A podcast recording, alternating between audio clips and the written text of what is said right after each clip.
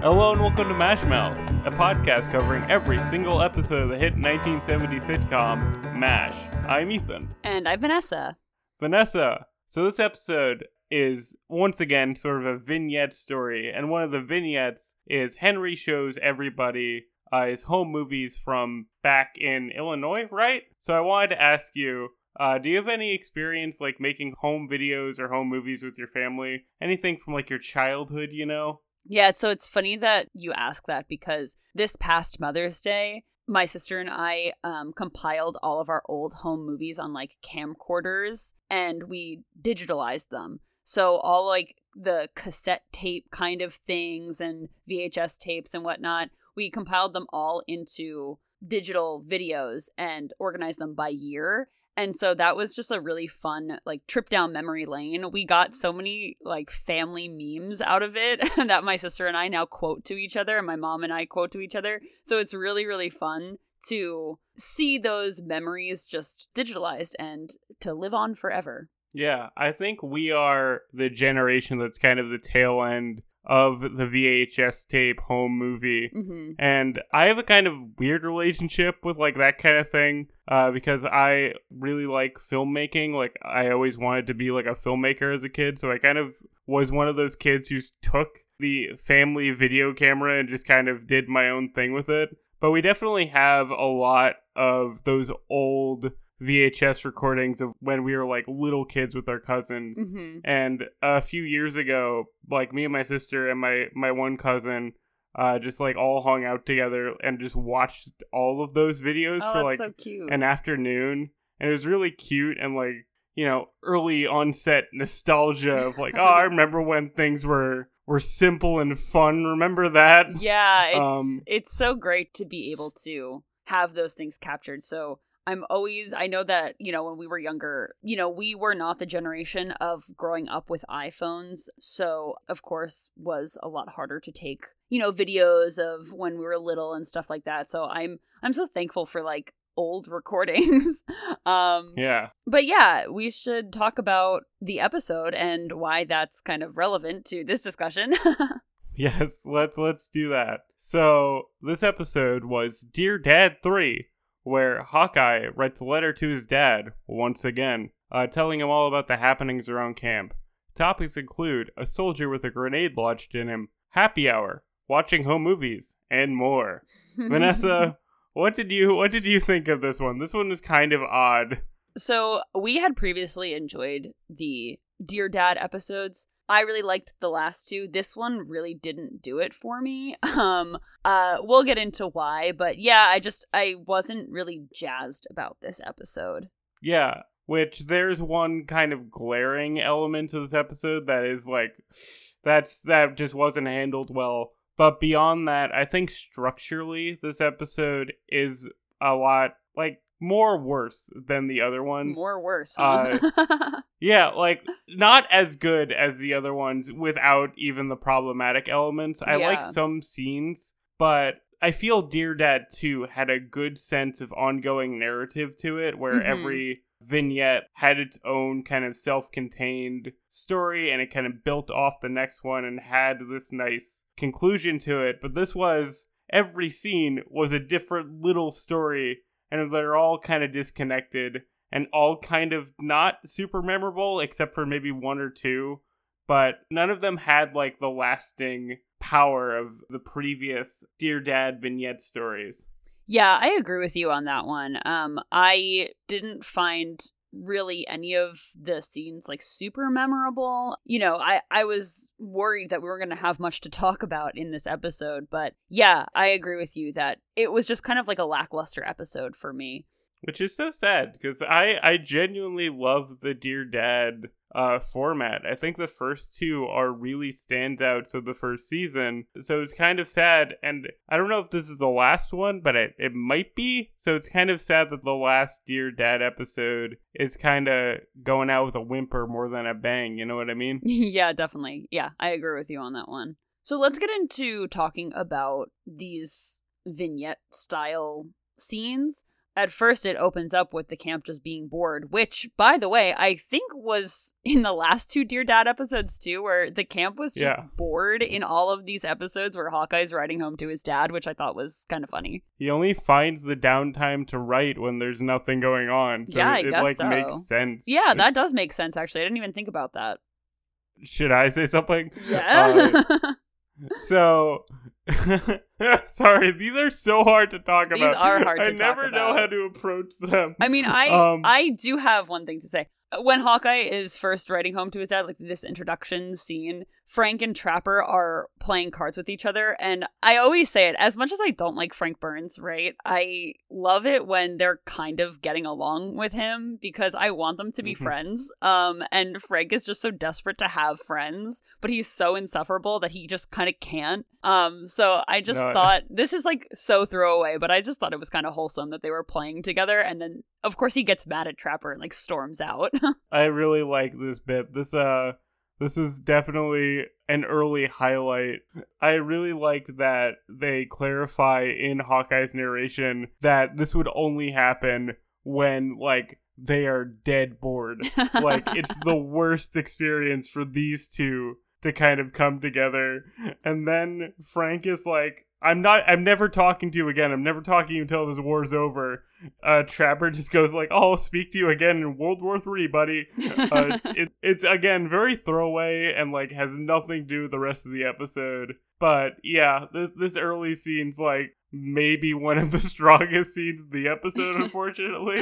I did. I thought it was. I thought it was cute. I thought it was funny. This next scene, though, where they are in the OR, I guess it's like their last stint of patients before they hit this lull period. This was kind of weird to me because Radar runs in and shows Henry this X-ray, and Henry says, "Radar, you can't bring a guy with a grenade in his pants in here."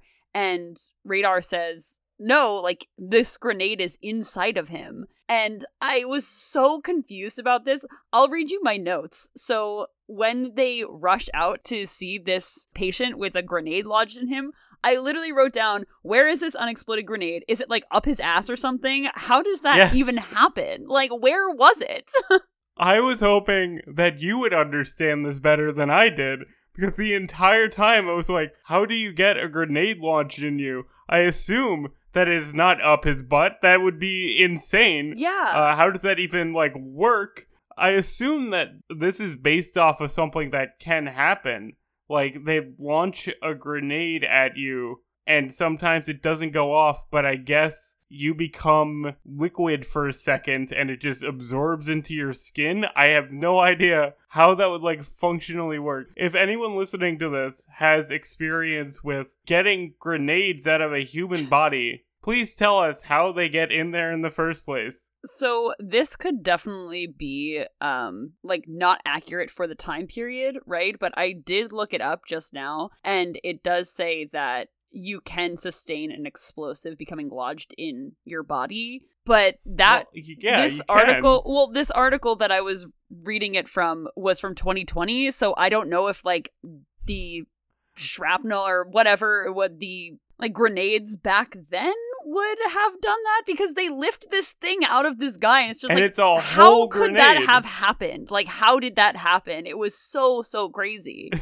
And obviously, like this aired on regular TV, like CBS, so they can't show like the wound where this is from. That'd be like too gory. I this is the one time in these surgery scenes where I'm like, show me literally every detail of this surgery. I need to know like where this thing is, what the wound looks like. I was so confused. we need to get that doctor from the YouTube videos that Yes, debunk uh, these. Dr. um, Mike. Yes, Dr. Mike, please tell us if this can happen and please tell us if someone can survive this.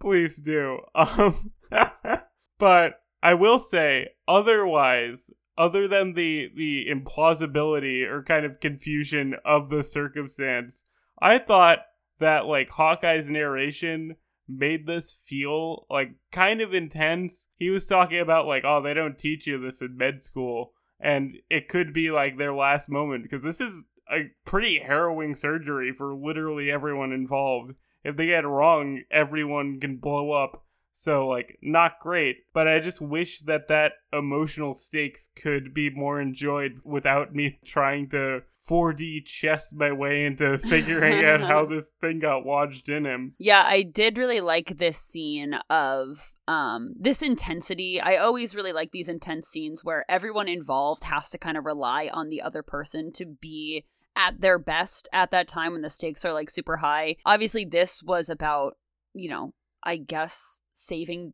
basically the whole OR with this guy who had a potentially explosive grenade in him. But yeah, usually you see it with like the high intensity of like the patients and wanting to save a patient and stuff like that. So I I did enjoy this scene and the intensity between Hawkeye Trapper or I'm sorry, the intensity between Hawkeye, Henry and Margaret. But other than that, like it was it was so strange to me because I couldn't get it out of my head that how did this happen? yeah it's a weird mental image for sure. You're either thinking of something like completely silly or you're just trying to figure out how this works practically. Definitely. Again, if you're if anyone has experience with this type of surgery somehow, please let us know. Yeah, I'm genuinely I would interested. really really like to know. So after this, we get I think our collective favorite scene. I don't know if it's right after this, but this is, you know, kind of where we're going. um mm-hmm. our collective favorite scene of this episode was when Henry gets uh, these home movies from his wife back home and he invites Hawkeye and Trapper and Radar in to watch them with him. I absolutely loved this scene. Yes, this scene was the best scene, unironically, like in the episode. I know I just said that the opening scene of like Hawkeye or of Frank and Trapper playing cards was like the best moment, but like for real, this part with uh, Henry's home movies is great. I love seeing his wife and his family. I think this is the only time we'll get to see them and kind of grounded Henry as like a real person with a life outside of this camp, which was really fun to see because we even see Henry in these videos in his like backyard in black and white. And I was like, right, he exists. He doesn't just live in Korea. He at one point lived at home in Illinois. And it was like really sweet and really uh you know, sad and like has that perfect kind of nostalgic vibe of like, oh man, this is lovely, but also I feel bad for these moments that are gone, you know? Yeah, definitely. I thought that it was um I did get kind of sad, um, especially at the scene. So in the home movie that Henry's wife sent him, it was his daughter's birthday party. And at the end of it, all the kids at the party hold up these letters and it says miss you and it's so sad and so sweet mm-hmm. and um, henry's wife it like blows him a kiss and it's it's a very emotional scene even though it's like pretty quick. Yeah. And right like you said right after that there's this she tacks on this um home movie of henry just kind of being goofy in the backyard with like their neighbors and it's just it's a very sweet very humanizing thing almost of these characters and their backstory. I always like the exploration of what these characters have left at home and what makes them human beings and whatnot. Yeah, I, I, I really I enjoyed this scene a lot. And Henry's wife was really pretty and he's lucky to be with her. yeah, that was the thing that kind of ruined it, honestly, for me, just a little bit. Is that I know this man is cheating on his wife. Yeah. So it's like, how dare you, my good friend, with your wife and children and beautiful family, low key ruining that while you're 20,000 miles away or however long Korea is from Illinois. Uh, it, it did kind of sting. I was like, my dude, if you love your wife and like have this super loving family, then why literally at the end of this episode, you're like, hey, want to go back to my tent, random nurse? Like, come on. Yeah. Come that, on, Henry. That wasn't, that really wasn't great. But yeah, that wasn't fantastic. But to bring it around, I love the the part after this emotional "I miss you" thing or "We miss you" thing from the home video. Uh, Hawkeye says, "Henry, if you don't give the order to cry, then I will." That was perfect, like Hawkeye ism of like this is sincerely emotional, but I'm gonna like kind of be sardonic about it. It was I I really like this whole bit. I like Radar too, how he's like clapping along and like just reacting really yeah, I was this. gonna say um, one part of why I liked this scene so much, other than the fact that it was just a really sweet thing and very funny with Henry, was the fact that it seemed like the cast was like really getting into this home movie. It must have been like it, it seemed like they were having a lot of fun shooting this scene with Alan Alda's laugh. Like that's contagious. You're gonna Oh, yeah. laugh regardless of what it is. um, so yeah, I thought that I like I said, this is the best scene in the whole episode for me. Yeah, it's crazy that this was like five minutes into the episode too. Yeah, it like was I so would have saved this to the end. I know. And yeah, not to carry on about this, but I also I loved Alan Alda's laugh as well. The fact that that man has not like voiced the Joker is insane to me. He's got such a Joker laugh. he I does if it. he if he had like if he put some sinisterness into that laugh, he would have a Joker ass laugh. You're right. I didn't Yeah, even dude. think about that. Wow. Wow. So, moving on from this, there are a few like very small scenes in between these moments. Like they have uh like happy hour and stuff, but maybe we'll talk about that later. They don't really have like relevance to the the main story, but like the next big uh segment from this episode is when uh Hawkeye, Trapper, Radar, Margaret and Frank and Henry are having like an annual meeting that they're supposed to have every month about like the proficiency of the camp that they haven't held in like 6 months. And what did you what did you think of this whole like meeting bit. There was nothing that really like super stood out to me about this one, but I did like it for the fact that it's scenes like this in MASH and in other sitcoms, but particularly in MASH, where it feels so like genuine and organic, these interactions between characters of like people making like quick snide remarks and like talking over each other and stuff like that, where it feels like it's not a sitcom almost. It feels not even like a TV show. It's just like, okay, this would like actually happen. Like this is like real true people and real true dialogue. And that's why I really liked this scene as well. Eh, Other than the fact that it was funny, Hawkeye and Trapper decide to put to a vote because they know that this is this meeting is essentially like bullshit, right? Um they Right. put to a vote that the war is over. They're like, "Okay, we're we're done." And they just walk away and I really liked how after this meeting was over, Trapper just like stood up on the table to like get over the table instead of just like coming around. I mm. don't know why, but that struck me as so funny and again why I liked so much these interactions because I was like I could see Trapper like actually doing that. Yeah, no. I loved how Frank reacted to them putting a vote to end the war as if like they actually had the power to do that. He was like, "You can't do that." I and know. They're like, "Yes, we can." it's so funny what he will react strongly to because it's like, "Come on, g- come on, guy. Everybody knows that they can't end the war here." And he's like pretend not pretending, like kind of sincerely frustrated that they would even like joke about that. And it, it's the kind of like annoying like Frank Burns stuff. yeah, exactly. With what you were saying about the the dialogue feeling like authentic in this, this scene really reminded me like in high school I took a lot of drama classes and this scene felt like a scene that we would do as like you know acting practice where the teacher we had would often take like dialogue from sitcoms and like that would be our exercise for the day and this scene in particular I could really see that being uh, an exercise in a drama class. It's just like that kind of writing. Yeah, I think that it almost seemed in this scene that it was like ad libbed almost. That's how natural the writing and the acting was. That it, I would have definitely believed if you had told me that the writers were like, yeah, mess around as your characters and just like be on set as your characters in this meeting. And this is what they came up with. That's what it felt like to me. Yeah, I can I can definitely see that. See, when we're talking about this episode, it's like, oh yeah, this episode's pretty good. But then like you watch it again, you're like, oh, this is just kind of fine. Cause it, it has these like moments of like goodness, but then there's also these moments of oh no, they they didn't really handle this well.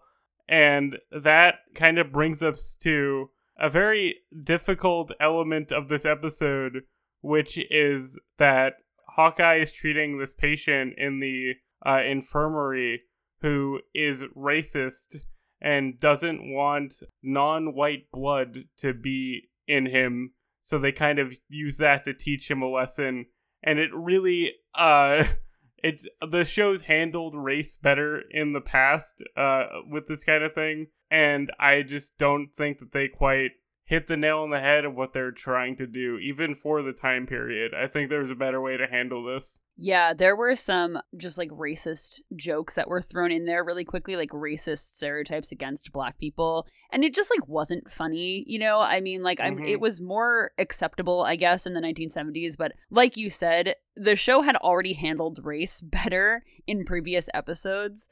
And so I can't I don't even want to like kind of even give the show a pass for the time period because it's just like you you already did this better like what were you doing? Hmm but yeah i i think that there was like i understand that they were trying to send a good message also though with this even though i do believe that it was mishandled even for the time.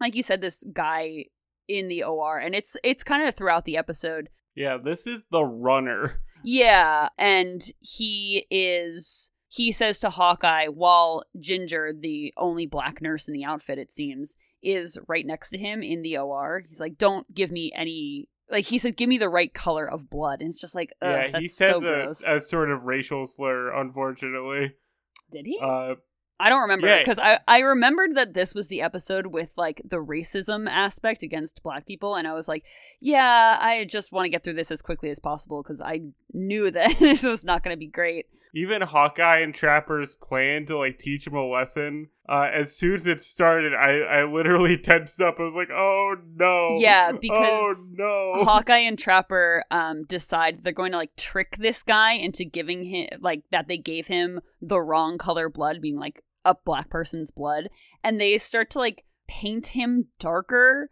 which just just oh god was just so bad. It was Not- so bad for so many reasons. I don't even know how to like talk about it. It wasn't as bad as I was anticipating because there is some very bad racial makeup done in this sort of era. So it's like more tasteful than it could have been, but also the second he brings out the makeup, I was like, no, please don't. Please just stop here.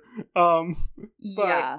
yeah, I like I understand their intentions. Like I like the, the sort of moral that that Hawkeye teaches him at the end of like all blood is the same blood. Like that's that's a good lesson, especially early 70s like right off the heels of the civil rights movement. It's like good to teach that uh people are just people, everyone's the same. But the the approach with the comedy is just not good. I I did not particularly enjoy this running bit that's unfortunately like the focal point of the episode. I do think though, and again, not to grant the show any like pass on this because like we said, it just was not handled the best. I did like the few scenes with Ginger, the black nurse in them. yeah, Ginger's great. So Hawkeye and Trapper are kind of like when this guy is sedated, they start painting him darker and darker. Again, not good, but that's what they were doing. And he, I think he asks Klinger and then he asks Ginger, like, hey, am I darker since I came in? Whatever. And Ginger kind of is playing along with this uh, plot. And she says, like, oh, hey, they have you down here as white. Like, good for you. Basically saying, oh, this guy is like Mhm. white passing, whatever. He starts to like get rude and nasty with her and she says hey listen like even if you are white passing whatever i'm still a lieutenant and he's obviously still you know a private or corporal whatever. So she puts him in his place like listen like just because you're white basically doesn't mean that you can treat me disrespectfully. Like we're still in the army. I'm still an officer. Be respectful. That comes back around in the end where the show does make it very explicit that like racism is bad. You should not be racist. And the whole point was to kind of like make this guy learn that you shouldn't worry about whose blood is in you. Like we're all people. And the soldier has this redemption arc and he ends up saluting ginger when he leaves the outfit. And i thought that it was like a nice bow to put on it. Again i don't think that it was the best. It was a little too after school specially for me of like this is the the tape that they show in school or whatever to show kids not to be racist. So it was like a little too simple and clean moral wise with this kind of edgy humor around it. I just I respect what they were trying to do, but I don't think they uh they handled this execution very well. Like I said, they didn't give racism a pass, but yeah, like you said, could have definitely been better. But let's move past this because we have been talking about it for a while and it was just not a great part of the episode. It wasn't even fun, right? So, um, like you said before, there were these little miscellaneous happy hour scenes, and this kind of also contributed to why I didn't really like the episode because structurally it didn't make sense. Like in the beginning and in the middle, Klinger was talking about having like a hernia repair, which was never followed through on. There was this terrible scene between Frank and Margaret where like they hit each other, and I just didn't really care for that. That was insane. Not to derail, but that scene was insane. The like the fact that they hit both each other and they're like, "Oh, go on." I was like, no, stop it. Where where this is this is crazy. Yeah. I did not like seeing uh Frank hit Margaret and vice versa. Don't hit people. That's yeah, not fun. Yeah, you should not be definitely not be hitting the person that you're in a relationship with ever at all, no matter what your gender is, right? Um, so that scene just really wasn't great, even though I I started to like it because or I liked it before I should say, because Margaret was like, Listen, Frank, I I'm done being like your mistress basically like you don't see me as a human being you don't see me as like a really smart nurse anything like that. You see me as somebody to have sex with during the war essentially. And I was like oh good for Margaret. And then I remembered the what was coming next. I was like oh my god when is she going to put her foot down for good? Not for a while from what I understand unfortunately. But I I did also like the bit where she was like I have a brain too and then Frank being kind of a sleazeball is like let me kiss your brain and like kiss her on the forehead. Just like Frank's so sleazy, man. And then the fact like everything with consent, but the fact that they like hit each other and like are into it, I'm like, this is just kind of weird. I don't like this. it was yeah it was not the best and that also kind of contributed to why i didn't really care for this episode and then uh, there was that i think you had mentioned it before but henry was saying something to another nurse uh, at the end where he was like hey like you could get promoted in the field or you could come back to my tent and i was like wow just really Right. using your That power straight up power to- dynamic. yeah that i just i was like man can this episode just can you like limit it jesus I I will say during these happy hour segments, I think uh there was a bit with like radar and some nurse, and I like this bit. Uh, even though it was kind of like weird that she asks radar like, "Oh, I hear you're a virgin," and he just is legitimately like, "I don't know if I am." That was such a weird bit. I was like, "What does that mean? What is what has radar been up to?" That he's like, "I have no idea." I'm not sure. Yeah, I thought that that was kind of cute, and I felt bad for him, and I also felt bad in that scene too for Father Mulcahy because Henry was just drunk babbling to him, and I did think that that was kind of funny. McLean Stevenson does really good drunk acting, in my he opinion. He does, he really does. He sounded legitimately slurred. Yeah, and like I usually don't think that drunk actors in sitcoms do that good of a job, but No. McLean Stevenson does. He really does. Yeah. Um. So as you can tell, we we do enjoy this episode. Like it is like pretty okay, but there are just some moments where we're like, no, actually, we don't need this. um, yeah, this was definitely also more of a filler episode. It felt like, Yes, um, You know. I, I was I was a little bit disappointed with the fact that it was a Dear Dad episode and wasn't as good as the previous ones. Yeah, because the other ones they were segmented like this. They were more vignette, you know. But I feel like they all had like purpose and like kind of moved things along. Uh, where this is kind of like just you know them hanging out average day, which is like fine. But I feel like the other ones had a lot more heart to it, like a lot more stakes in the the different things. Yeah, yeah, I'd agree with you on that one. Yeah, and I think this is the first one that didn't have a segment focused on Klinger. So maybe Yeah. that's our problem. we didn't have a Klinger storyline other than him apparently having a hernia and being like, "Does hernia surgery hurt?" And everyone's like, "No." That's the and entire he just bit. Does, yeah, he just doesn't have the surgery. It's not brought up again. Like I just, uh, I don't know. It's just weird. So, with all that said, do you have any trivia for us with this episode? So I do. I have some trivia about Odessa Cleveland, who played uh, Ginger. Um, but I also have, before I go into that, I do have some historical context on some things that were mentioned in the episode and also for like kind of race relations in the military at the time of the Korean War. So, just two years prior to the Korean War in 1948, President Truman had ordered the desegregation of the military. So, the Korean War was the first, sorry, the first war that was technically with a desegregated military, but that typically that process of desegregation typically happened really slow moving forward uh, at first because a lot of the higher up or senior military officials were just kind of ignoring the order unfortunately. So as you can imagine and like in the episode as well uh, non-white soldiers still faced a lot of racism and thurgood marshall who was the first African American man to sit on the Supreme Court, had investigated instances of discrimination and unfair treatment of non white soldiers during the Korean War. And it was his opinion that uh, the integration was kind of moving slower than it should have been because MacArthur himself, the general who was leading the army during the Korean War, was against desegregation. So when Truman fired MacArthur in 1951, which is a spoiler alert for the Korean War, I guess. Spoiler for real life.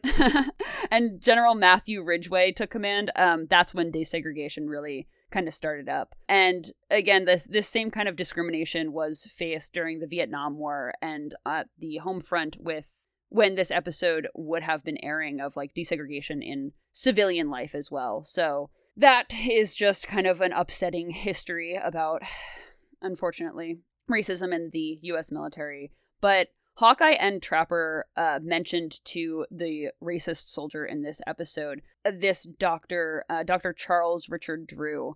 And he is known as the father of the blood bank because he pioneered the innovative research in the 1930s and 40s in how best to store and transport blood and plasma in order to send it off to Great Britain during World War II. And his work became a model for the Red Cross's blood mobiles, which were donation trucks that were refrigerated in order to store uh, blood and collect it.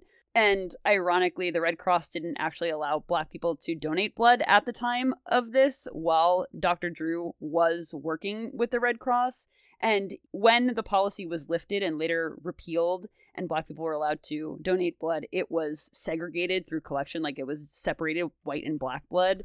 And so Dr. Drew resigned from the Red Cross in protest. One thing, though, uh, this was widely reported that at the time of his death, he had died in um, a car accident and was denied medical service um, from an all white hospital. That actually turned out not to be true. He did die in Oh. a hospital. But at that time, it was very commonplace for hospitals to be like white only or have black people be turned away because they didn't have enough like segregated uh, hospital rooms. So even though that was fortunately not true for Dr. Drew, um, it did unfortunately happen a lot. Yeah, that's uh some rough trivia you're bringing on. Yeah, I know. It's it's I don't I don't know about you, but like when I was in school, I didn't know like I of course we learned about like the civil rights movement, but I didn't know anything about like the racism in the military and that was I didn't know Yeah. that until college. So I think that it's just important that we know that history. So hopefully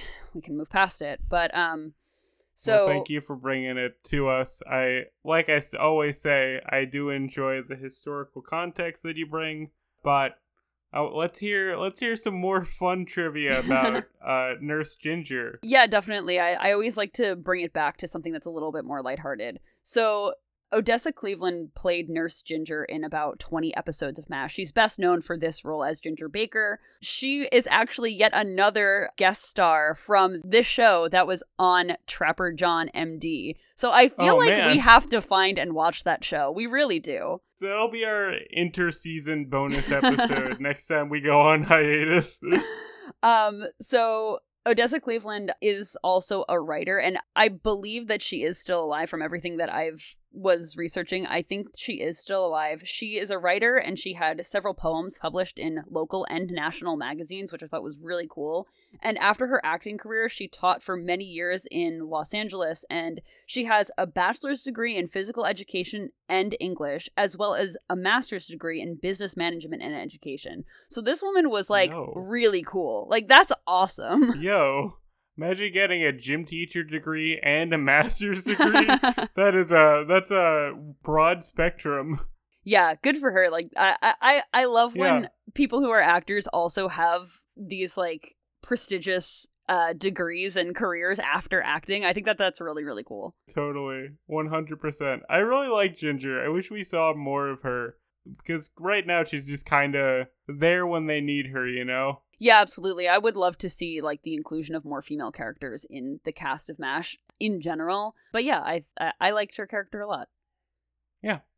So, what would you rate this episode out of five martinis? You know, I wanted to give it higher, but I'm gonna have to go with uh with two martinis out of five. Oh man, that's our lowest one yet. yeah, that's pretty bad. You're uh, you're basically sober at that point. You're not even. yeah, not even. It. I don't even have like a buzz going on. Really, it's just a. it. just kind of have a headache from it. But uh yeah, I think I would give this I think I would go higher than you. I think I'd give this a solid like 2.5. No, you might be right. This might be a 2. This might be below average. I feel Yeah. that. You you're you're right. This might be yeah. well, I'm glad that we agree that we both. I, it's so unfortunate because like usually when we talk about an episode, we're like, oh okay, like even if we didn't like it that much, while we talk about it, we realize that we like it a little bit more. Um, but yeah, this Mhm. one was just not great. I think the highlights are highlights. I I think Yeah, the, the I'd agree with that. movie scene with uh Henry is really good. I I like all the parts individually, but they don't really come together.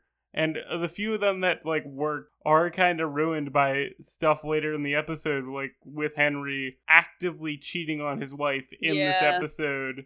Uh, it kind of takes away from that wholesome energy, you know. Yeah, definitely. I uh well, I hope that it still rings true that next week's episode will just be a really high episode because I we've said it in the past season, but when there are low episodes, lower episodes, usually it's brought back up the next week with a really good episode. I mean, considering it's called The Sniper, I imagine that it's going to be slightly high stakes, so we'll get to that. Yeah, definitely. But for now, just to wrap up, we'd like to give thanks to Jacob Friarbalco for being our technical consultant, Vanessa's sister, Melissa, for awesome cover art, and of course, our listeners. Our music, social media, and contact for the show are linked in the description, as always, and join us next week for Season 2, Episode 10, The Sniper. And until then, make some home movies. Goodbye, farewell, and amen. Bye everyone.